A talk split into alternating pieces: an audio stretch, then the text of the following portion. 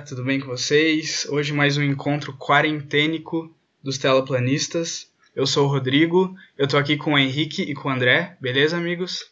Olá.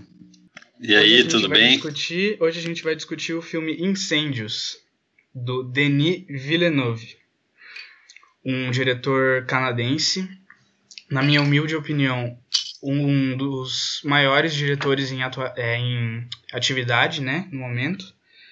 Ele que fez aí filmes fodas mesmo, citando alguns além do Incêndios. Temos A Chegada, de ficção científica. Temos o Blade Runner 2049, um grande trabalho.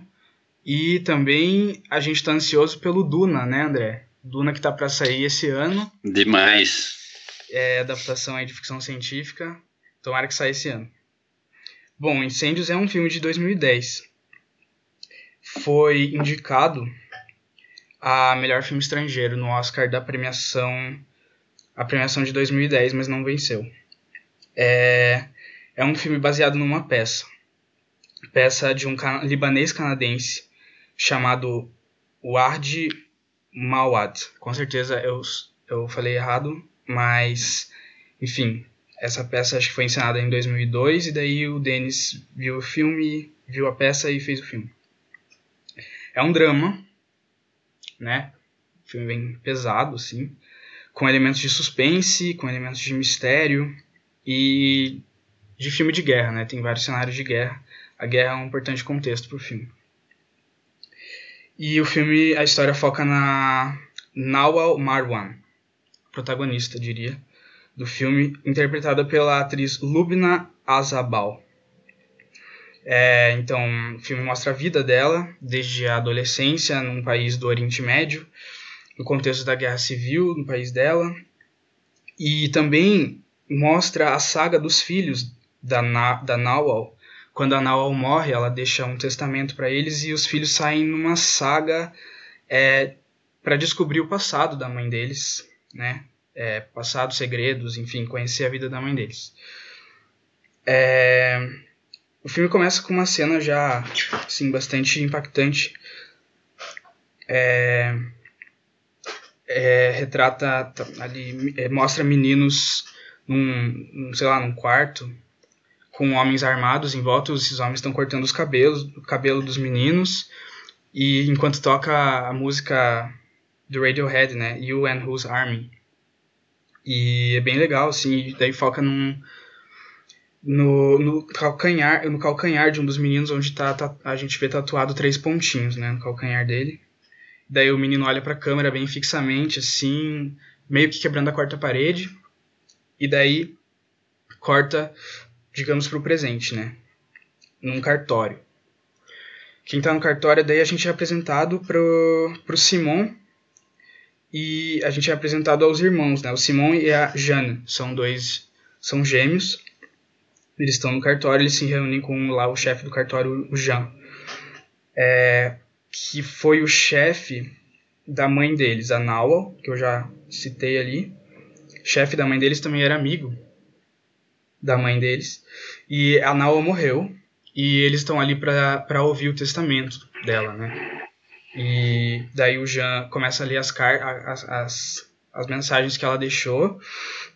E primeiro ela fala que não queria... Ela queria ser enterrada assim, sem lápide, sem epitáfio, de forma, eu entendi, de bruços, né, de rosto para terra, assim, um jeito bem estranho até. Daí ela fala para Jeanne que ela precisa encontrar o pai dela, e fala para o Simon que ele precisa encontrar o irmão deles. Então, assim, ela meio que deixa a mensagem de que ela só queria a lápide e o epitáfio quando os filhos dela encontrassem tanto o pai deles quanto o irmão deles. Só que eles ficam ali estranhados, né, porque para eles o pai deles está morto e eles não têm irmão. A princípio eles não têm irmão. Por isso o Simão fica puto, ele não quer saber de ir atrás de nada, mas a Jeanne aceita a incumbência. E para isso ela tem que ir para a terra natal da mãe dela, que é um país do Oriente Médio, né? Antes disso, até é mostrado, assim, um pouco antes da Nawal morrer, ela é mostrada numa piscina, num estado catatônico ali, daí ela vai pro hospital e depois disso ela morre. Mas daí o filme corta, tem um grande flashback ali, que a gente é apresentado mesmo a Nawal agora.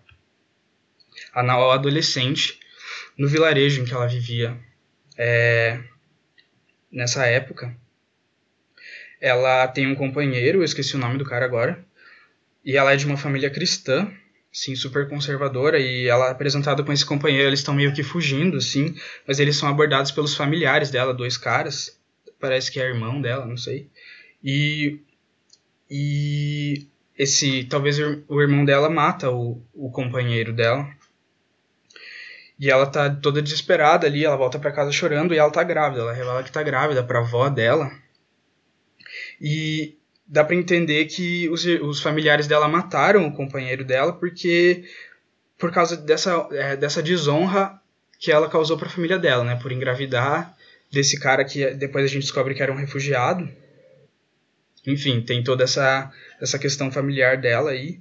E ela tá toda triste e tal. E a avó dela vai consolar ela.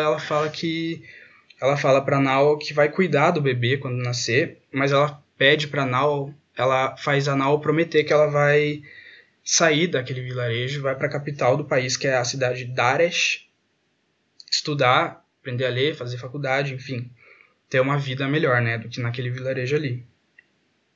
Daí o bebê nasce, a avó dela faz o parto, e a gente vê a avó dela tatuando os 3 pontinhos no calcanhar da criança, e a gente vê a criança sendo levada, né, e depois a gente descobre que a criança foi levada para um orfanato. A Nawal então vai para a universidade e ela começa a trabalhar no jornal estudantil, lá na capital Dares. Só um parêntese, não é citado especificamente o país onde se passa esse filme, mas é um país do Oriente Médio. E ela está trabalhando nesse jornal e começa a pipocar, ter rumores assim, de uma guerra civil começando no país. Entre cristãos nacionalistas e muçulmanos, né? Por uma questão ali dos refugiados muçulmanos, os cristãos querem expulsar alguns muçulmanos ali, tá correndo essa tensão ali motivada pela religião, né? A Nawal, ela decide ir atrás do filho dela, nesse contexto de guerra, e, enfim, ela foge de casa, ela tá morando com o tio dela, e vai tentar encontrar o filho dela de algum jeito. Ela descobre que o orfanato onde a criança foi levada foi destruído pelos muçulmanos e que o filho dela foi levado, provavelmente para virar um soldado, né, dessas pessoas, dos muçulmanos, né. E aí, nessa parte a gente vê uma das grandes cenas do filme, que é quando ela tá no ônibus, né. Ela pega uma carona no ônibus, no meio da estrada, ela tá a pé, e é interessante notar que, como a Nawal é cristã, para ela entrar no ônibus, ela decide tirar o colarzinho com o crucifixo dela, guardar no bolso antes de subir no ônibus, colocar o véu na cabeça e fingir que era muçulmana. Daí ela entra no ônibus, ela acorda dentro do ônibus com o motorista discutindo com soldados cristãos radicais ali. Os soldados matam o motorista do ônibus e começam a massacrar, a atirar em todo mundo que está dentro do ônibus. Tem um monte de... O ônibus está lotado, tem criança, enfim. E os soldados começam a atirar para dentro do ônibus, a matar todo mundo. E aparentemente só quem sobrevive é a Nawal, uma mulher e a filhinha. E daí elas ficam desesperadas lá dentro, porque os caras começam a jogar gasolina no ônibus para atacar fogo. Só que a Nawal decide escapar, né? Ela tira a cruz dela do bolso, mostra, fala eu sou cristã, e consegue escapar. E ela tenta salvar a guriazinha, que é muçulmana, que tá dentro do ônibus. E ela pega a guria antes de matarem a verdadeira mãe da guria. Só que a guria começa a gritar mãe, mãe, e não cola, né? Os soldados cristãos percebem que é mentira, atiram na guriazinha. A Nawal consegue se safar por pouco porque ela era cristã, mas todo o resto morre. Isso causa uma revolta muito grande nela. Ela decide E ela até revela numa conversa com um dos soldados lá, ela decide se infiltrar para acabar com o inimigo, né?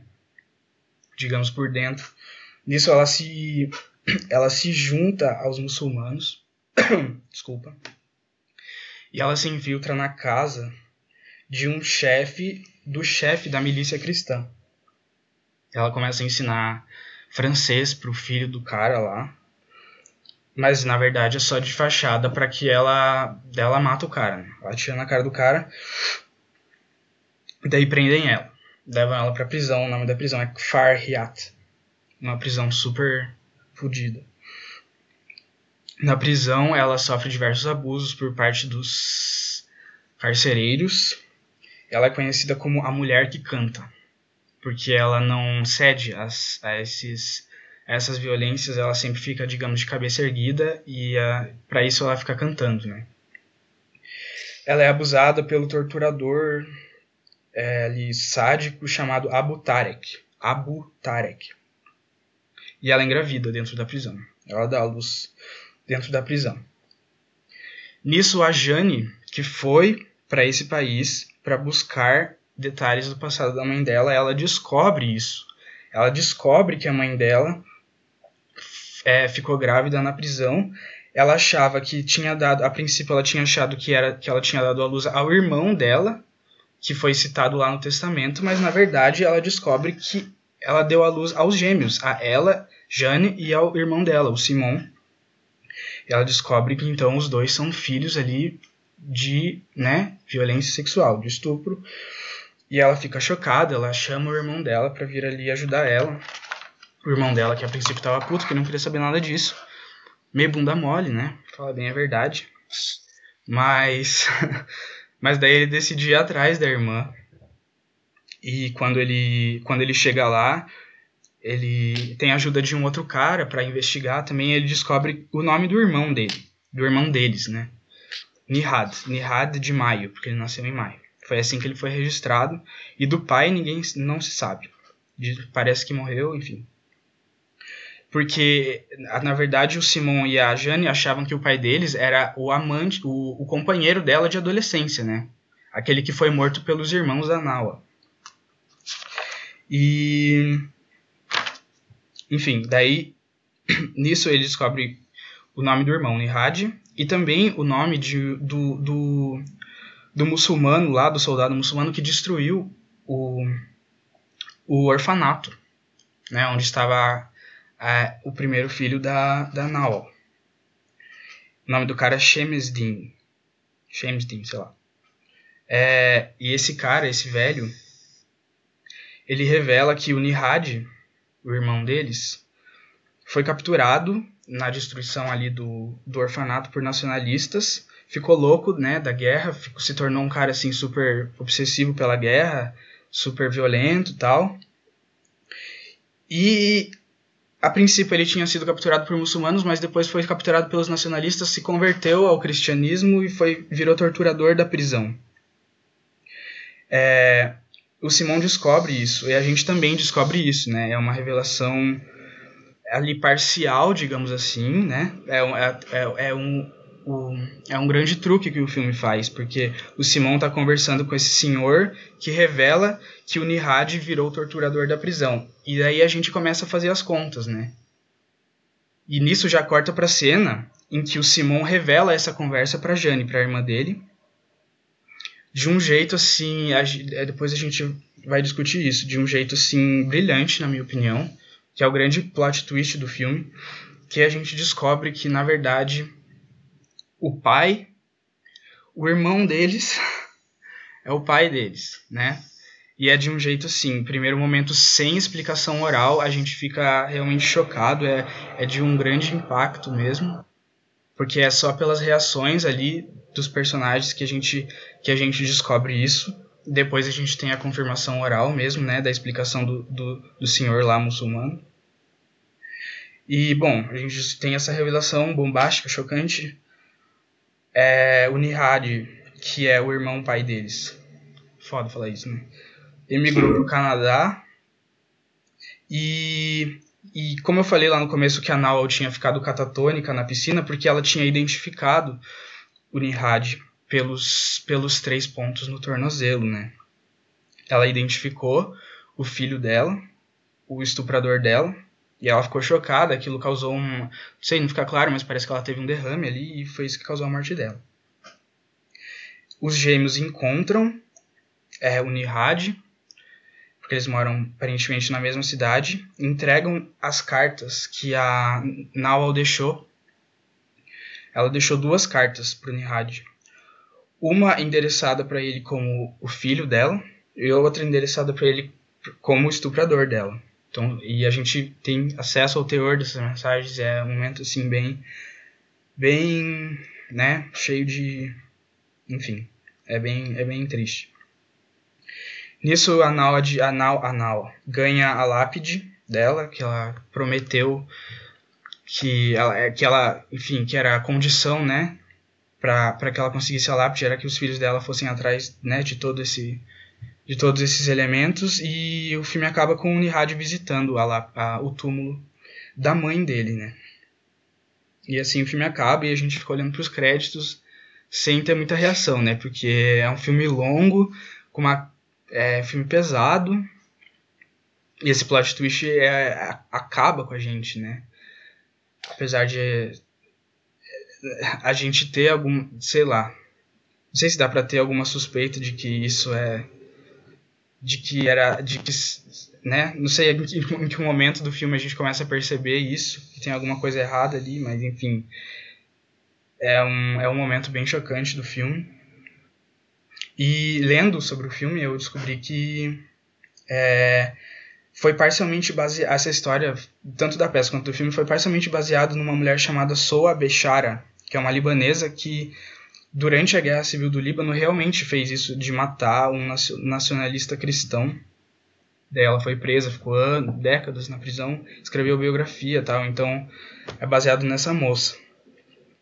Como eu disse, o local do filme é meio incerto, né, mas dá para suspeitar que talvez se passe no Líbano. Tem essa questão aí das religiões, da guerra religiosa aí, né, que no Oriente Médio é super comum, sempre moldou a história do Oriente Médio. Uma coisa interessante do filme é essa estrutura, a estrutura narrativa, né, de intercalar presente e passado, até com semelhanças assim físicas entre os personagens, algumas transições entre a Nawal e a filha dela, a Jane, elas são muito parecidas, né? Até o cabelo e tal, enfim. Tem as paisagens brutais da guerra. Bom, a gente tem que discutir também o twist do final aí, né? Eu acho muito interessante, é o grande mérito do filme, acho. Enfim, falei demais já. Vou passar a palavra para vocês. Eu sei que o Henrique já assistiu esse filme, mas o André foi a primeira vez, né, André? Foi. E eu, como o Busnardo falou, eu já havia assistido esse filme. É um dos filmes que me fez gostar muito do diretor, do Denis Villeneuve. Não sei como fala também. O Thiago já me corrigiu várias vezes com essa pronúncia. Mas, de fato, assim, é um diretor muito interessante. Eu gosto muito de como ele conta histórias, assim, além dos filmes que o Busnardo mencionou, eu acrescentaria também o Sicário, não sei se vocês conhecem, que é um filme também muito bom. Eu acho que tem até uma similaridade, porque é um filme também de... que tem uma certa ação, né? É um thriller também, né? Enfim, eu acho que tem uma similaridade ali, né? No jeito como ele conta, até o gênero, né? Como o Busnardo falou, a gente não sabe especificar exatamente se esse filme é um drama, é um filme de guerra, é uma história que também, apesar de ter muitas semelhanças com a história do Líbano, né, não é um filme sobre história, né, ele não pretende contar ali, fazer uma história factual, né, sobre o Líbano, mas enfim, eu adoro esse filme, sou muito fã, assim, e acho que talvez até Hollywood tenha prestado atenção no Denis Villeneuve a partir desse filme, né? Foi um filme de 2010 e a partir de então ele começou a fazer alguns filmes nos Estados Unidos, né? Porque de fato é um filme excelente, assim, eu gosto bastante. Por onde que eu vou começar? Assim, eu tive vários insights essa tarde, assim, depois que eu assisti o filme. Mas, bom, vamos começar como a gente começa, fazendo comentários mais genéricos, assim. Eu acho, primeiro, um filme muito bonito, esteticamente, assim, acho que a fotografia é muito interessante. Tem tons bem frios, assim, e acho que consegue comunicar muito bem a emoção das cenas, né? Acho que isso é bem interessante, te envolve, assim, eu acho bem bonito o jeito como ele compõe assim, uma paleta de cores do filme. Ele é muito bem atuado também. A atriz que faz a Nawal Marwan, né, é perfeita, assim, né? Eu acho que ela rouba a cena, assim, também como atriz, mas os atores que fazem os personagens dos filhos dela também, né? A Jane e o Simon também são muito bons, eu achei. Que também engrandece assim, as atuações do filme. Nesse aspecto da atuação é um filme bem interessante também. Mas eu sempre quando assisto um filme, quando a gente vem discutir aqui, eu tento ficar me perguntando sobre o que é esse filme, né? Eu acho que esse filme é sobre várias coisas, né?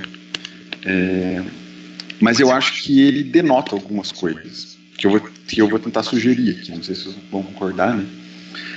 E que acho que podem dar um norte para uma leitura sobre o filme. Um elemento que me conduziu para essa análise é algo que o Busnardo mencionou e que eu achei bem interessante também, que é essa estrutura da narrativa, né? O diretor, que também é o roteirista, né? É coautor do roteiro, né? Ele decidiu por contar esse filme em vários capítulos, né? Então, se eu não me engano, são 9 capítulos, pelo que eu pude contar, cada um inaugurando, digamos, uma temática, né, do filme. E eu achei isso interessante já também de início, porque não são capítulos que representam o encadeamento cronológico dos fatos, né, mas que representam mais ou menos questões ali que são abertas pela história, né. Então, por exemplo, tem um capítulo que chama Kfar Hyat, que é o nome da prisão em que a Narval ficou presa por 15 anos, né? Nesse mesmo capítulo, por exemplo, eles contam a história de como ela chegou àquela prisão e também de como a filha dela, nas buscas pela história da mãe dela, chega àquela prisão também. Então, esses capítulos eles não representam assim, etapas cronológicas da história, assim, né? Mas combinam elementos que estão em momentos diferentes no tempo ali da história, né? Então eu achei bem interessante. E esse é um recurso que a gente vê em alguns outros filmes, né? Tem Tarantino usa muito isso, tem Kill Bill, tem capítulos, tem no Bastardos Inglórios, tem... Eu anotei aqui, não estava achando. O Moonlight também foi um filme que me lembrou que tem uma estrutura de capítulos um pouco maior, assim, né? Mas eu acho que é um jeito interessante de contar a história também, né? E isso me fez pensar uma primeira questão, assim, o que ele quer que tipo de efeito ele quer produzir quando ele organiza a narrativa desse jeito. E dando uma busca assim no Google, né? Eu vi que esse tipo de estrutura, esse tipo de recurso é muito comum em tragédias gregas, né? Em que você faz várias secções assim, na história, né? E como que é uma herança que permanece no teatro hoje, né? Que é de você estruturar o teatro em peças, em atos, né? Em partes, né? Eu acho que isso se deve também ao fato de ser uma história que foi contada primeiro como peça de teatro, né? Talvez ele tenha preservado essa estrutura de peça, né? Em atos, né? Mas eu acho que tem um outro significado também, porque essa história, ela tem muito contornos e tons de tragédia grega, né? Como o Busnardo comentou, né? E eu acho que isso também quer comunicar o jeito como ele conta aquela história, né?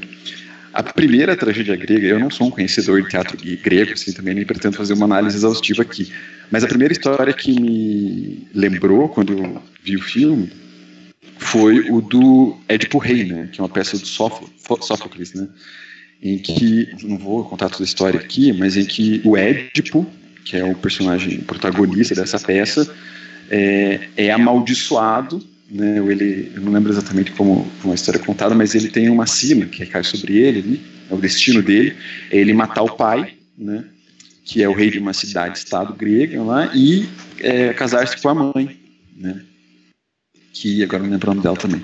Mas acaba que essa promessa, esse destino dele, ele se cumpre também, né? Numa estrutura bem parecida, ele acaba matando efetivamente o pai e casando-se com a mãe, se tornando rei lá da cidade. E me pareceu muito assim, essa estrutura, né? Porque tem uma estrutura, um destino da Narwal, né? Da Nawal Marwan, que é meio que traçado ali quando ela se envolve, tem um romance com um palestino, né? Que a gente supõe que é muçulmano, por isso isso foi causa de desonra para a família dela, né? O fato de uma cristã ter se envolvido com um muçulmano. E esse destino atravessa a história dela, né? Que também é marcada por uma promessa que ela faz para a avó dela, né? De que ela vai começar uma nova vida quando ela saísse do vilarejo. E ela não consegue, até o final do filme, cumprir essa promessa de começar uma nova vida. Ela é perseguida por esse destino de uma certa desonra, de uma certa culpa que ela carrega por ter manchado a família dela. Então, me pareceu nesse ponto também muito, muito parecido com tragédias gregas, essa questão do destino, né? Do personagem estar fadado a um destino específico. Mas não tenho muito mais elementos para discutir isso, assim, só é uma sugestão e interpretação que eu vi. Mais uma outra questão que eu queria chamar a atenção, além disso... Bom, não sei, vamos fazer assim? Vamos discutir essa questão, que eu não sei se ela é tão simples, a gente só passar por ela. Eu acho que também o excesso de drama faz parte dessa aproximação com a tragédia grega, né? Porque o final assim, é super dramático, dá pra... assim, apesar da... ali, ele tem muitas coincidências também, né? De um destino ali que deságua nessa tragédia, nesse, como é que dá pra falar? Nesse desastre aí que eles vão descobrindo, né? Então acho que esse elemento do drama também se aproxima com a tragédia grega, desse excesso de drama. Quando eu tava pensando, assim, o que eu ia trazer para contribuir com o debate, eu não pesquisei nada, assim, eu pensei, eu vou com as minhas impressões do filme, que foram bem marcantes. Eu mencionei antes da gravação começar que esse filme me impactou profundamente, assim, fazia tempo que um filme não me deixava tão atônito, para usar uma expressão que eu acho que é bem pertinente. Eu até mencionei, como tem essa temática do incesto, um filme que veio à mente, para mim, foi o Old Boy, o filme coreano. Teve um remake estadunidense que eu ouvi falar que é muito ruim, nem quero ver nunca mais. Os estadunidenses têm essa mania, né? Eles destruíram outro filme que eu acho maravilhoso, O Segredo dos Seus Olhos. Mas, enfim, voltando, para não ficar tergiversando aqui. É uma temática que é muito delicada, né? E... a primeira coisa que eu pensei também, além, né, desse paralelo com o Old Boy, que também termina com uma nota parecida, assim, que é esse baque de você saber que naquele filme é um pai, né, que teve uma relação afetiva, sexual, etc., com a filha, foi esse paralelo com tragédias gregas. Essa que era a contribuição, assim, que eu ia trazer. Tem outra coisa que eu pensei também, outro insight que eu tive, eu assisti uma vez o filme. Pense, assim, rapidamente, as tragédias gregas que me vêm à mente, eu também não sou nenhum conhecedor, né? A gente tem amigos que são de letras, talvez eles pudessem, né, trazer contribuições para esse episódio, né? Se quiserem mandar e-mails ou qualquer coisa assim, opiniões, a gente comenta no próximo episódio. Mas geralmente envolve isso, dramas familiares que envolvem a morte de um parente por um filho ou um pai, até relações incestuosas. O Édipo Rei é clássico, né? Ele até fura os próprios olhos em desgosto e etc. Óbvio, né? No caso do Incêndios, o filho lá, eu esqueci o nome do estuprador, o Tufik, ele não causou diretamente, intencionalmente, a morte da mãe, né? Mas, de certo modo, ela desfaleceu ao ver que o torturador e o filho eram a mesma pessoa, né? Então, de certo modo, ele foi responsável por isso. Tem a questão do estupro, dele ter violado ela, né, na prisão. E é muito louco. Não vou entrar com profundidade no tema da tragédia grega, porque eu acho que vocês falaram muito bem. Henry foi cirúrgico, gostei muito de você ter lembrado disso. Mas a outra temática que eu acho que é muito interessante de discutir, eu acho que casa também com essa questão do destino, né, de como as circunstâncias elas determinam os rumos das pessoas de maneiras que elas não preveem, que muitas vezes são brutais, né? E no caso, para mim, o grande motor disso nesse filme é a guerra. E de que modo que isso aparece, né? A gente vê primeiro aquela cena, ela com a narwal, que inclusive é o nome de um animal que eu adoro, um animal fantástico, não sei se vocês já viram. É tipo uma baleia que tem um chifre assim gigante na cabeça, procurem no Google. Espero que isso não seja insensível em relação a, enfim, a esse nome tradicional, mas começa aquela cena, ela andando com o companheiro dela, que era muçulmano, né? E aquele parente dela dá um tiro na cara dele, na frente dela.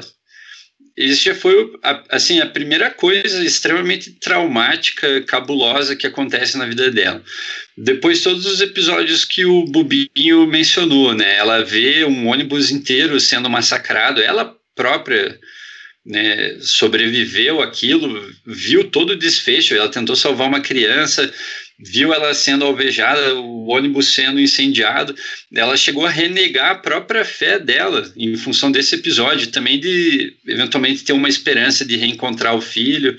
Ou seja, tudo isso não teria acontecido se não fosse, né, a guerra, enfim, essa coisa que é tão permanente, né, na humanidade, assim, a humanidade é muito belicosa, né? E o Bubinho mencionou também, a religião é um grande motor de conflitos naquele cenário geopolítico ali do Oriente. Então, a guerra foi o grande ponto, assim, que costurou, foi a linha que costurou o tecido da vida dela, né? De uma maneira que é surreal, que é bizarra. Eu estava até pensando, eu assisti o filme com a Má, né, com a Maíra, e ela ficou chocada, óbvio, né, eu também fiquei, mas tem uma questão da protagonista ser mulher, que eu até estava pensando. Outros filmes do Denis Villeneuve também tem protagonistas mulheres que são bem interessantes, o A Chegada, né, tem a Linguista, eu esqueci o nome, faz muito tempo que eu vi esse filme. Aí, qual outro filme que eu ia mencionar também? Sicario, o Sicário, também, né? Exatamente, uhum. Que é um filmaço. E, então eu imagino que para uma mulher assistir esse filme, né, eu fiquei aterrorizado, porque a guerra é horrível para todo mundo que está jogado, né, cada pessoa à sua maneira. Mas as mulheres sempre têm esse componente aterrorizante que é o estupro, né? É sempre já é na vida cotidiana um espectro, né, que ronda. Imagina numa guerra. A gente sabe, relatos históricos, embora, como o Henry muito bem mencionou, o filme não tenta ser um relato histórico de uma catástrofe, igual, sei lá, O Pianista, ou outros filmes fizeram, né, muito bem. Mas isso aparece, é um elemento marcante, né? E é muito triste ver isso. Daí ela mencionou, nossa, esse cara é horrível, né? No caso, o filho dela, o Tufik, como é que é mesmo? É Nihad, ele foi registrado isso, como Nihad mas depois de mudou o nome para Abu Tarek. Oi, gente, aqui é o André, o editor e a pessoa que cometeu esse pequeno deslize. Depois eu fiquei pensando por que eu havia confundido o nome do personagem e chamado ele de Tufir. Mas provavelmente foi uma confusão com o Duna, o futuro filme do Denis Villeneuve, a que o Busnardo se referiu no começo do nosso episódio. É um personagem da série de livros, se chama Tufir. Então eu imagino que a minha mente caótica trouxe esse nome de algum lugar. Espero não ter sido insensível em relação a a nomes árabes, e peço perdão a quem eventualmente tenha se sentido ofendido, mas fica a retratação e a explicação. Abu Tarek, de onde que eu tirei Tufik? Nossa, eu tô me sentindo aqueles velhos republicanos que acha que todo mexicano se chama Javier. E sabe, Javier, pelo amor de Deus, né? Vocês que estão me ouvindo, não era a minha intenção, foi um errinho aqui básico. Faz parte. É, mas enfim, ela falou, meu Deus, esse cara é um monstro. Tipo, é óbvio, o que ele fez é absurdo, né? Uma coisa horrenda, são terrores indescritíveis, assim, acho que é o pior que a humanidade pode fazer, torturar, matar, a gente viu que ele faz tudo isso, estuprar.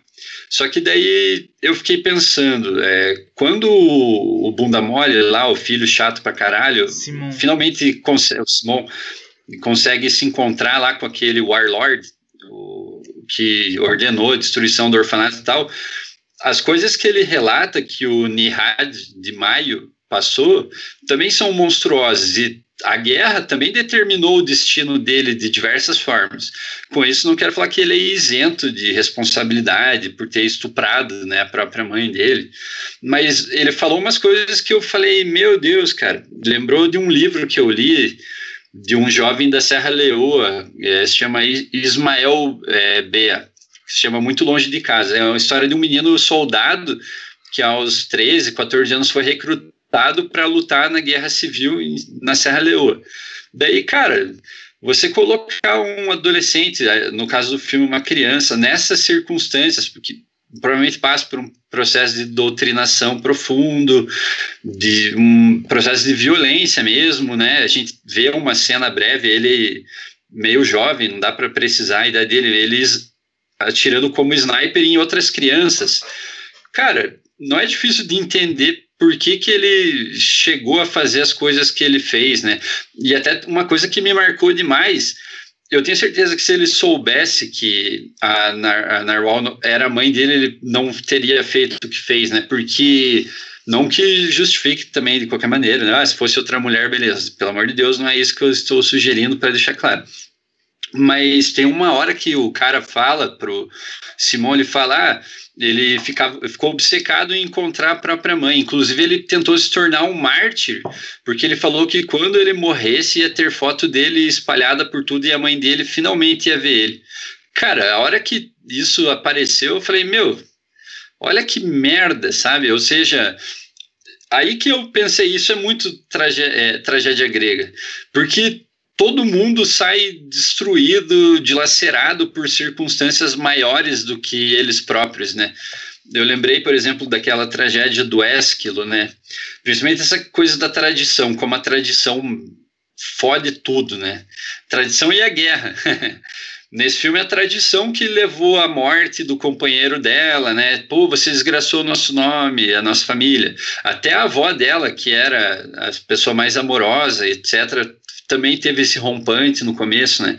A tradição também sempre causa essas tragédias, é uma coisa que precede, né, os homens e mulheres, mas que determina muito elas, por mais que cause sofrimento e isso, sabe?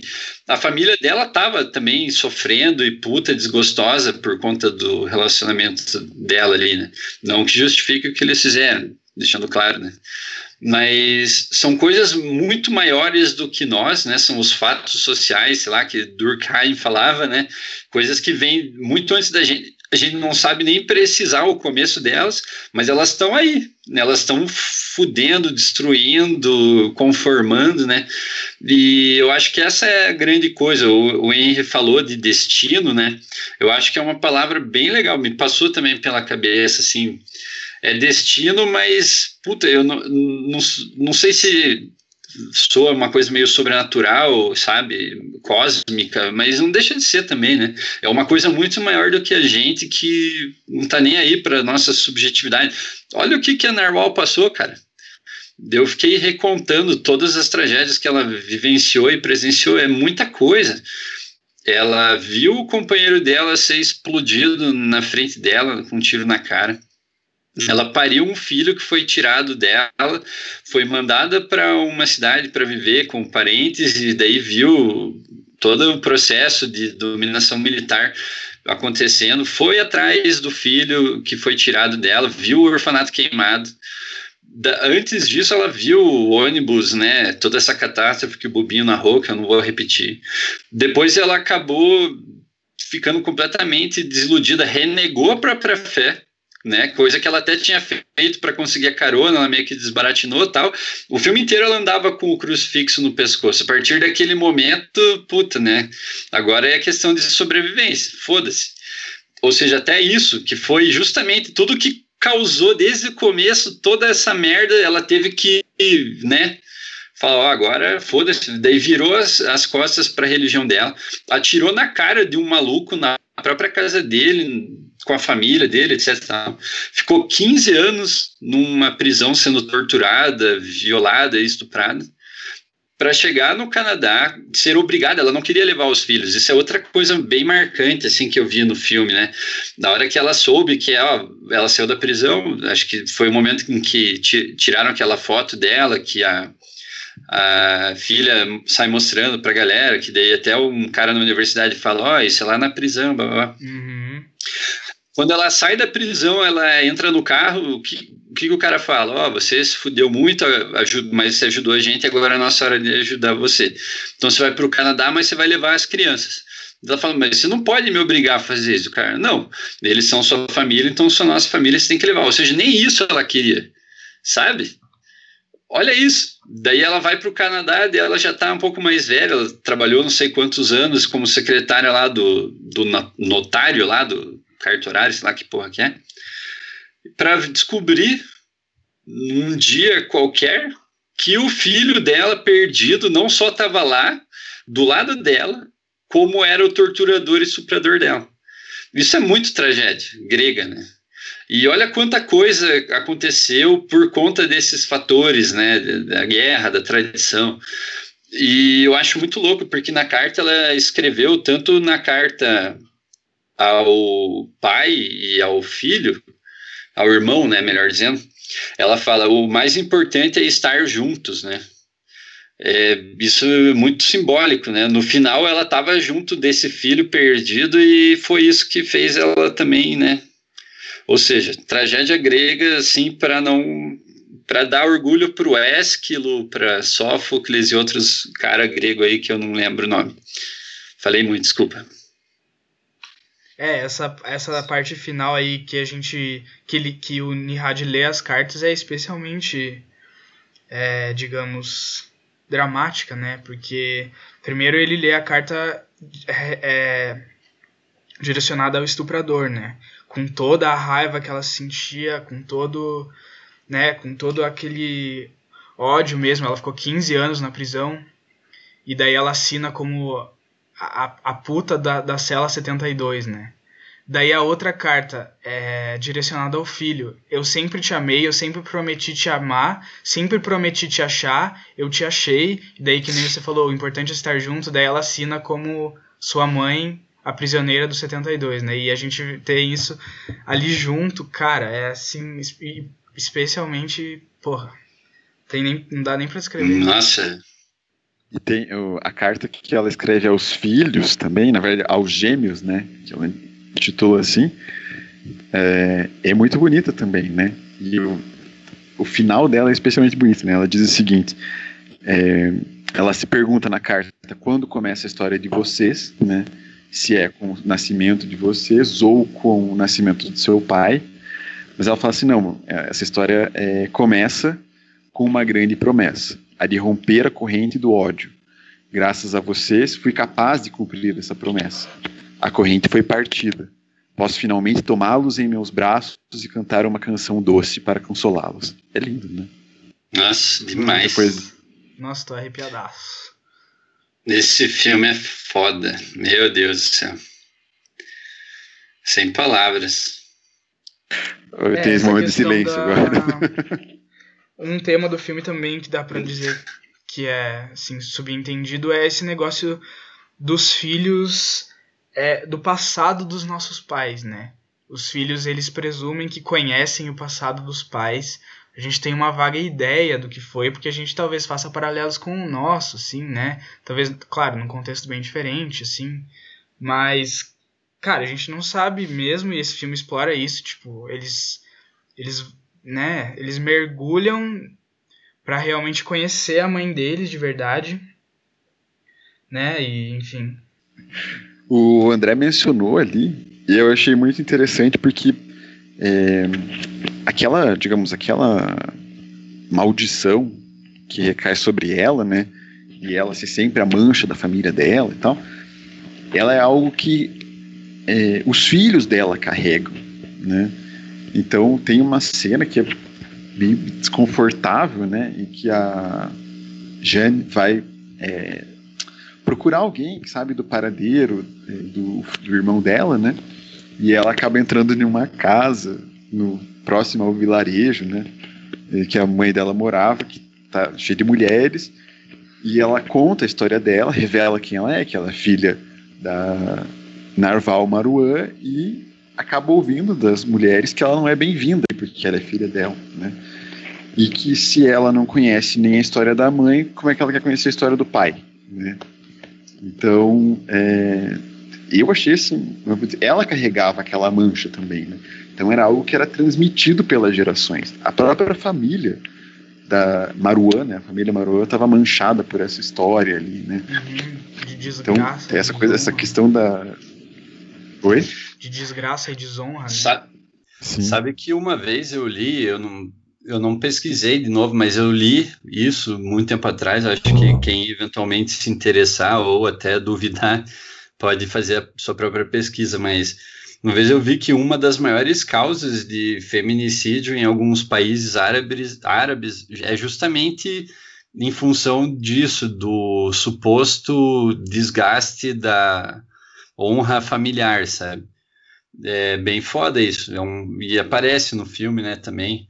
Mas o que eu ia falar é isso a partir do que vocês comentaram agora, de como a gente não conhece os pais, né? Na verdade a gente presume que conhece todo mundo, né? Mas as pessoas, a gente nunca vai saber, nem mesmo das pessoas mais públicas, enfim, mesmo na era da hiperinformação, Big Brother e qualquer coisa assim, a gente nunca vai saber realmente tudo que as pessoas vivenciaram e passaram, né?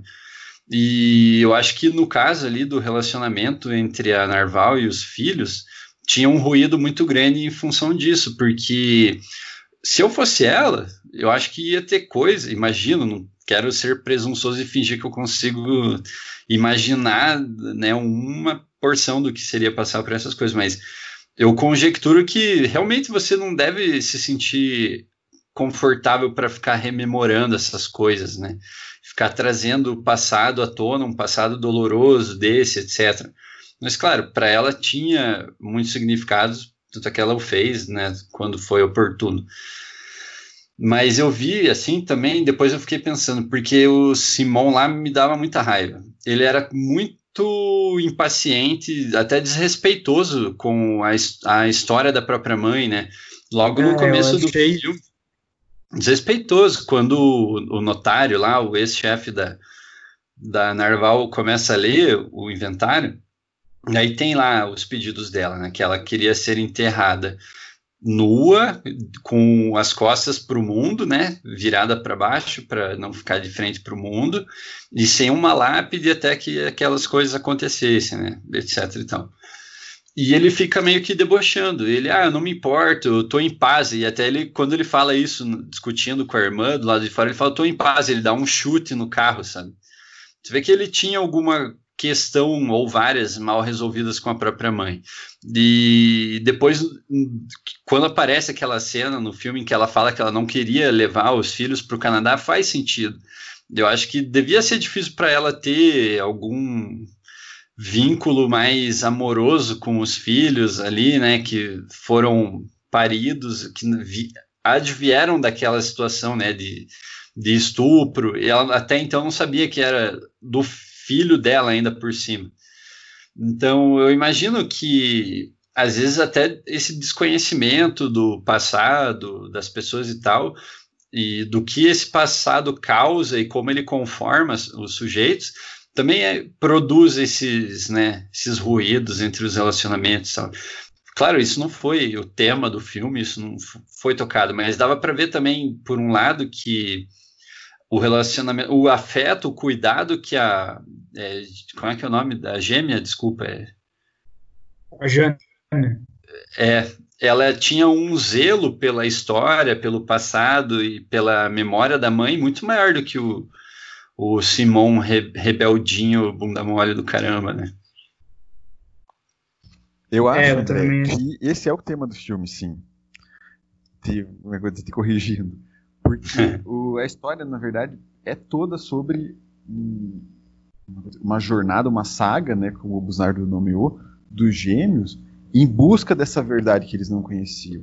Então, a Nawal havia imposto, como ela fala nas cartas, né, um silêncio sobre a história dela, sobre a história anterior dela, e eles querem revelar, ou são obrigados a revelar, ou levados a revelar os segredos que a mãe ocultava por tanto tempo. Então, eu acho que é sobre também a reconciliação daqueles filhos com a história da mãe deles, né? E sobre eles mesmos, né? Porque eles, e deles, porque a história deles foi marcada pela ausência do pai, que eles não conheciam, porque supunham que estava morto, e por uma ausência parcial da mãe, porque eles não sabiam exatamente a história dela, né? E como ele fala, em algum momento, a mãe sempre foi ausente, né? Sempre esteve ausente. Então eles tinham essa falta, né? Que foi, digamos, suprida pela verdade que é revelada pelas cartas, né? Depois que ela conta. Então eu acho que é sim também sobre relações familiares, sobre segredo e verdade, enfim. Acho que é bem por aí.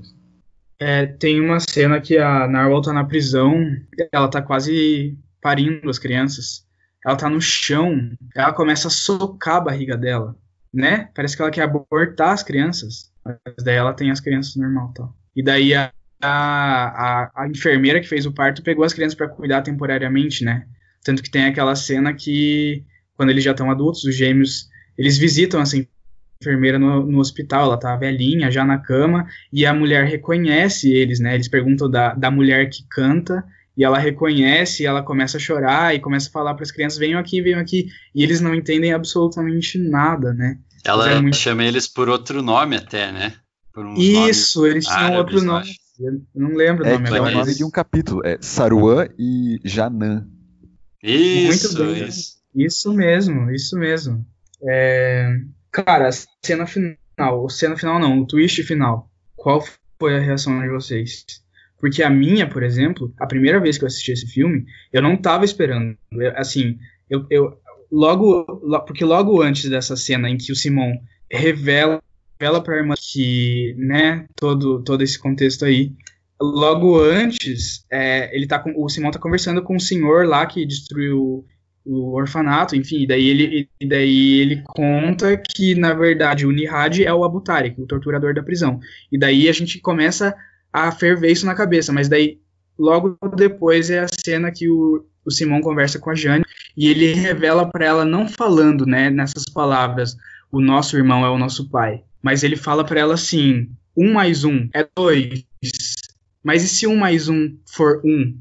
E aquilo é muito esquisito, e ela começa a olhar pra ele assim, o que você tá falando? E fica um silêncio, cara, os dois se olhando por não sei quantos segundos, mas parece que é uma eternidade, e daí a Jane, cara, ela perde o ar, e ela puxa o ar, assim, de um jeito, cara, que eu fiquei muito assustado, me deu uma ataque fútil, sério, meu coração ficou disparado, assim, por muito tempo. Não sei o que vocês sentiram nessa parte. Eu acho que a parte final do filme, que começa ali com aquelas revelações de que eles são gêmeos, que foram paridos na prisão, etc., que é o final do filme mesmo, né? Em que acontece esse plot, né? É muito inteligente, né? Porque não é uma revelação abrupta, né? Permite que você vá também deduzindo os fatos que aconteceram, né? Então eu acho que, sem precisar dizer, eu gosto de filmes assim porque pressupõe que o espectador é inteligente, né? Que você não precisa entregar toda a informação para ele, assim, ó, ele é o pai, é o filho também. revelação bombástica em algum filme e começa a mostrar de novo cenas do filme, né? Pra você ficar, nossa, é verdade, tá ligado? Mas tipo o Charge do Latuf. Isso, com tudo com etiquetinha. Tudo legendado, né? Mas eu gostei desse final por isso, assim, porque ele te faz concluir as coisas, né? Ele não te dá a conclusão, claro, no final depois, quando você já consegue entender a história. Ele explicita isso pelas cartas, né? Mas eu gostei bastante disso, assim. E essa cena que você mencionou, eu acho, assim, sensacional. Eu acho que a atuação da filha não é tão impressionante quanto a da mãe, né? Mas essa cena em que ela leva um susto quando ela reconhece a história, né? É sensacional, assim. A coisa daquilo salta da tela, assim, né? E logo é cortada depois, né? Ela tem aquele susto e corta, né? Achei bem interessante. Eu lembro exatamente a conversa que eu tive com a Má, bem assim, no desenrolar dessa cena. Porque você fica sabendo pouco antes que o esqueci o nome, o não sei o que de Maio, ele mudou de nome, foi pra prisão, virou um torturador, né? Daí a Maíra olhou pra mim, eu também comecei a ligar os pontos, ela falou, meu Deus, ele é o pai dos gêmeos. Eu falei, não, deu em negação, né? Não, porque se for isso, esse vai ser o final mais pesado que eu já vi em toda a minha vida assistindo filmes. Eu falei exatamente isso. Daí não deu outra. Nessa cena do 1 + 1 = 2, mas pode ser 1, etc. Daí, nessa hora eu já comecei a pensar, falei, não acredito. Não acredito. Daí era isso mesmo. Eu falei, meu Deus... Pesadíssimo, assim, pesadíssimo. Até agora eu tô meio bloqueando da minha mente o raciocínio de que um irmão pode ser pai ao mesmo tempo, sabe? Eu não tô querendo pensar muito bem nisso, assim, porque é uma parada que me deixou desconfortável demais, assim. Bizarro. Eu queria, uma coisa que eu iria falar na minha fala inicial, mas é que eu não trouxe, porque eu acho que é um elemento lateral, assim. Mas eu, como é que eu vou dizer? Sempre tento ficar atento a elementos que não são tão óbvios no filme, né? De quando aparece... Eu não tinha prestado atenção quando eu vi a primeira vez, mas tem um momento, logo no começo do filme, depois da morte da mãe, em que aparece uma cena em que a Jane tá olhando para uma piscina vazia. E daí ela olha para a piscina vazia, ela tá no inverno, a piscina não tem água, né? Inverno, obviamente. E... dali vem a memória do dia em que a mãe dela começou a teve aquele problema de saúde, aquele acidente, né? E foi para o hospital. E várias cenas, várias não, né? Tem uma cena que remonta esse episódio da piscina, né? Que conta a história anterior a essa cena do começo do filme.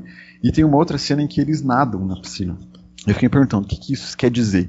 Tô aqui viajando na maionese também, né? Mas eu acho que isso, como ela era cristã, talvez quisesse dizer um pouco do... Como é que eu vou dizer? Quase como se fosse um batismo dela, sabe? Eu fiquei pensando se ele não queria falar sobre isso.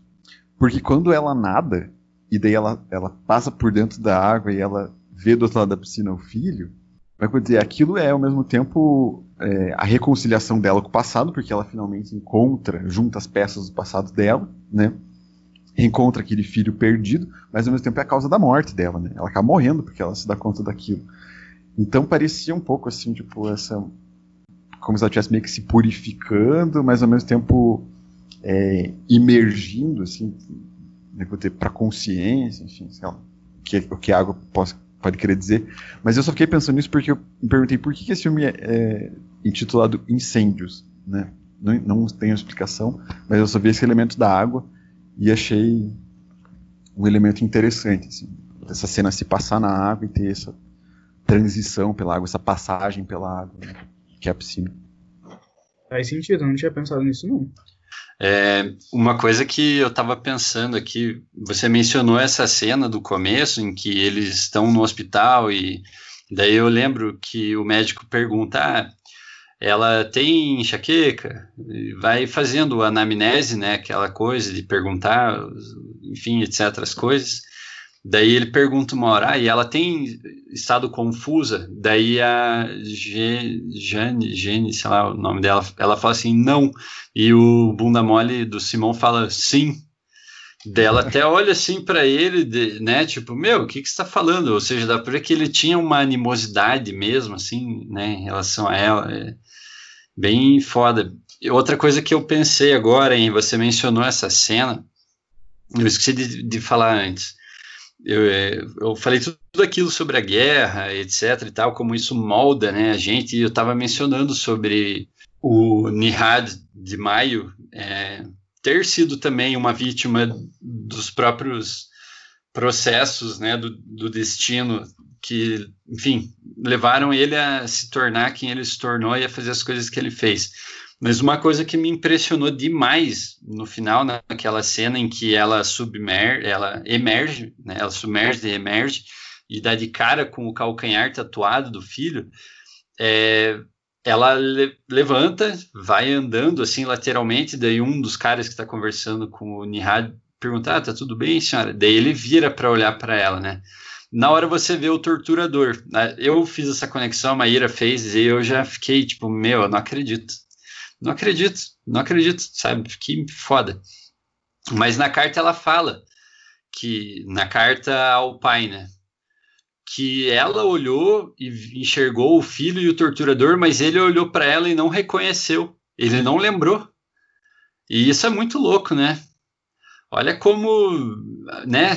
Como que algo assim era tão banal para uma pessoa, né? Uma pessoa que você torturava, que você estuprou e até ela era uma prisioneira famosa por cantar e etc.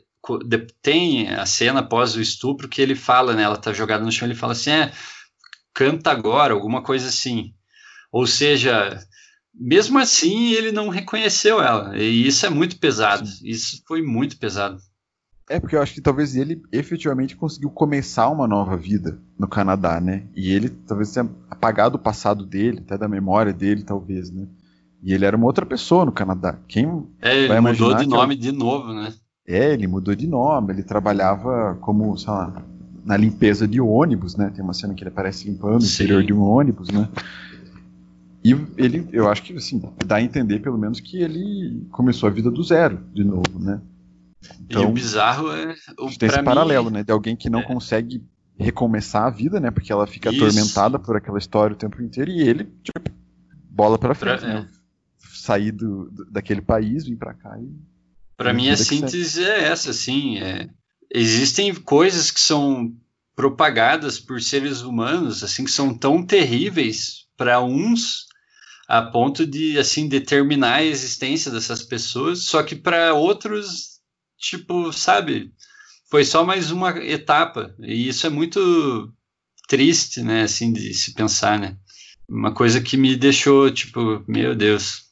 Mas eu acho que, pensando uma outra coisa agora, né? A gente estava comentando no início sobre aquela estrutura em capítulos do filme, né? E o que eu fiquei me perguntando também, né? O último capítulo, digamos, não sei se vocês viram dessa forma, é o letreiro que mostra o título do filme, né? Que é a cena final, ele está no cemitério, de frente para a lápide dela, e daí aparece na tela Incêndios, com o mesmo tipo, né? A mesma tipografia dos capítulos. E eu acho que, como é que eu vou dizer, talvez eles quisessem dizer que ali se iniciava um novo capítulo da história, né? Mas que passaria a ser vivido, como é que eu vou dizer, pelo Nihad, né? E pelos filhos dela, né? Então eu acho que ela também, como é que eu vou dizer, ela transmite para eles essa, como é que eu vou dizer, essa coisa, essa questão da novidade, talvez, do novo começo. É uma herança mesmo, né? Um tipo de herança que ela deixou. Exatamente. Eu fiquei pensando, porque a estrutura é a mesma, só que é uma estrutura inacabada, né? Então acaba com o letreiro de um capítulo que se iniciaria, mas não se inicia, né? Na verdade, é o fim do filme. Mas talvez a revelação que ela faz e o segredo que ela levanta sobre aquela história é o começo, tanto para o Nihad quanto para os filhos dela.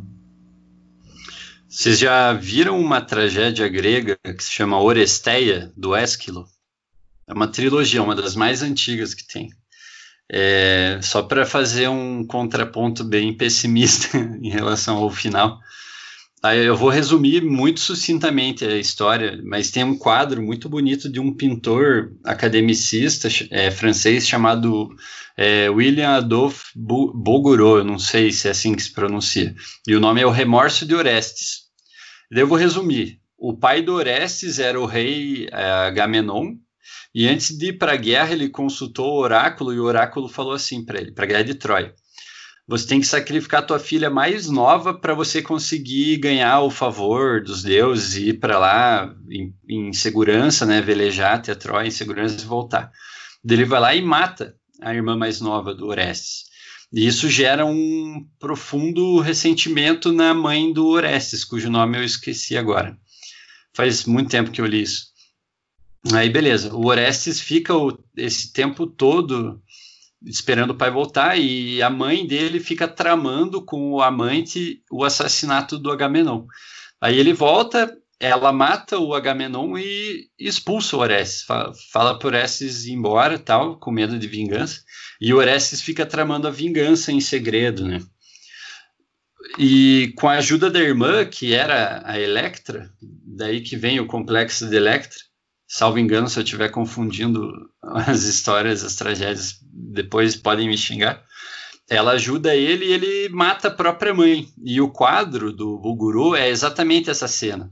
Ela sendo apunhalada no peito e caindo, o Orestes já colocando a mão na cabeça, e imediatamente, no momento que ele se dá conta do que ele fez, da real natureza horrenda do que ele fez, ele começa a ser atormentado pelas fúrias, né, que eram umas entidades gregas. Uma delas, eu esqueci os nomes, mas uma delas se chama Megera, inclusive. Uma delas fica açoitando o Orestes ininterruptamente, a outra fica com uma tocha na cara do Orestes também ininterruptamente, para ele nunca conseguir pregar os olhos, e a outra fica berrando no ouvido dele o crime que ele cometeu, né, matar a própria mãe.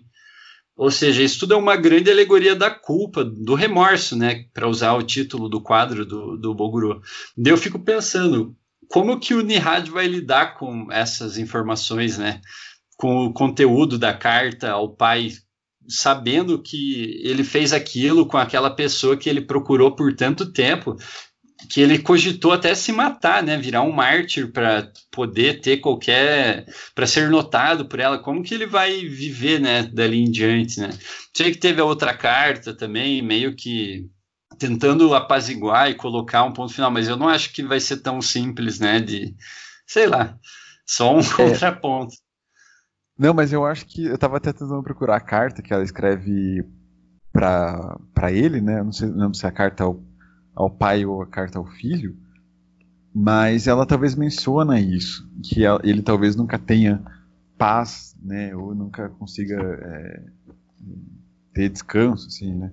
Mas eu não encontrei aqui, mas eu acho que ela menciona isso também, né? Então talvez o que eu falei sobre a novidade não se aplique a ele, né? Porque ele vai viver com esse fardo que ela revelou para ele, enquanto eles vão poder, sabendo da história dela, se reconciliar com ela de alguma forma.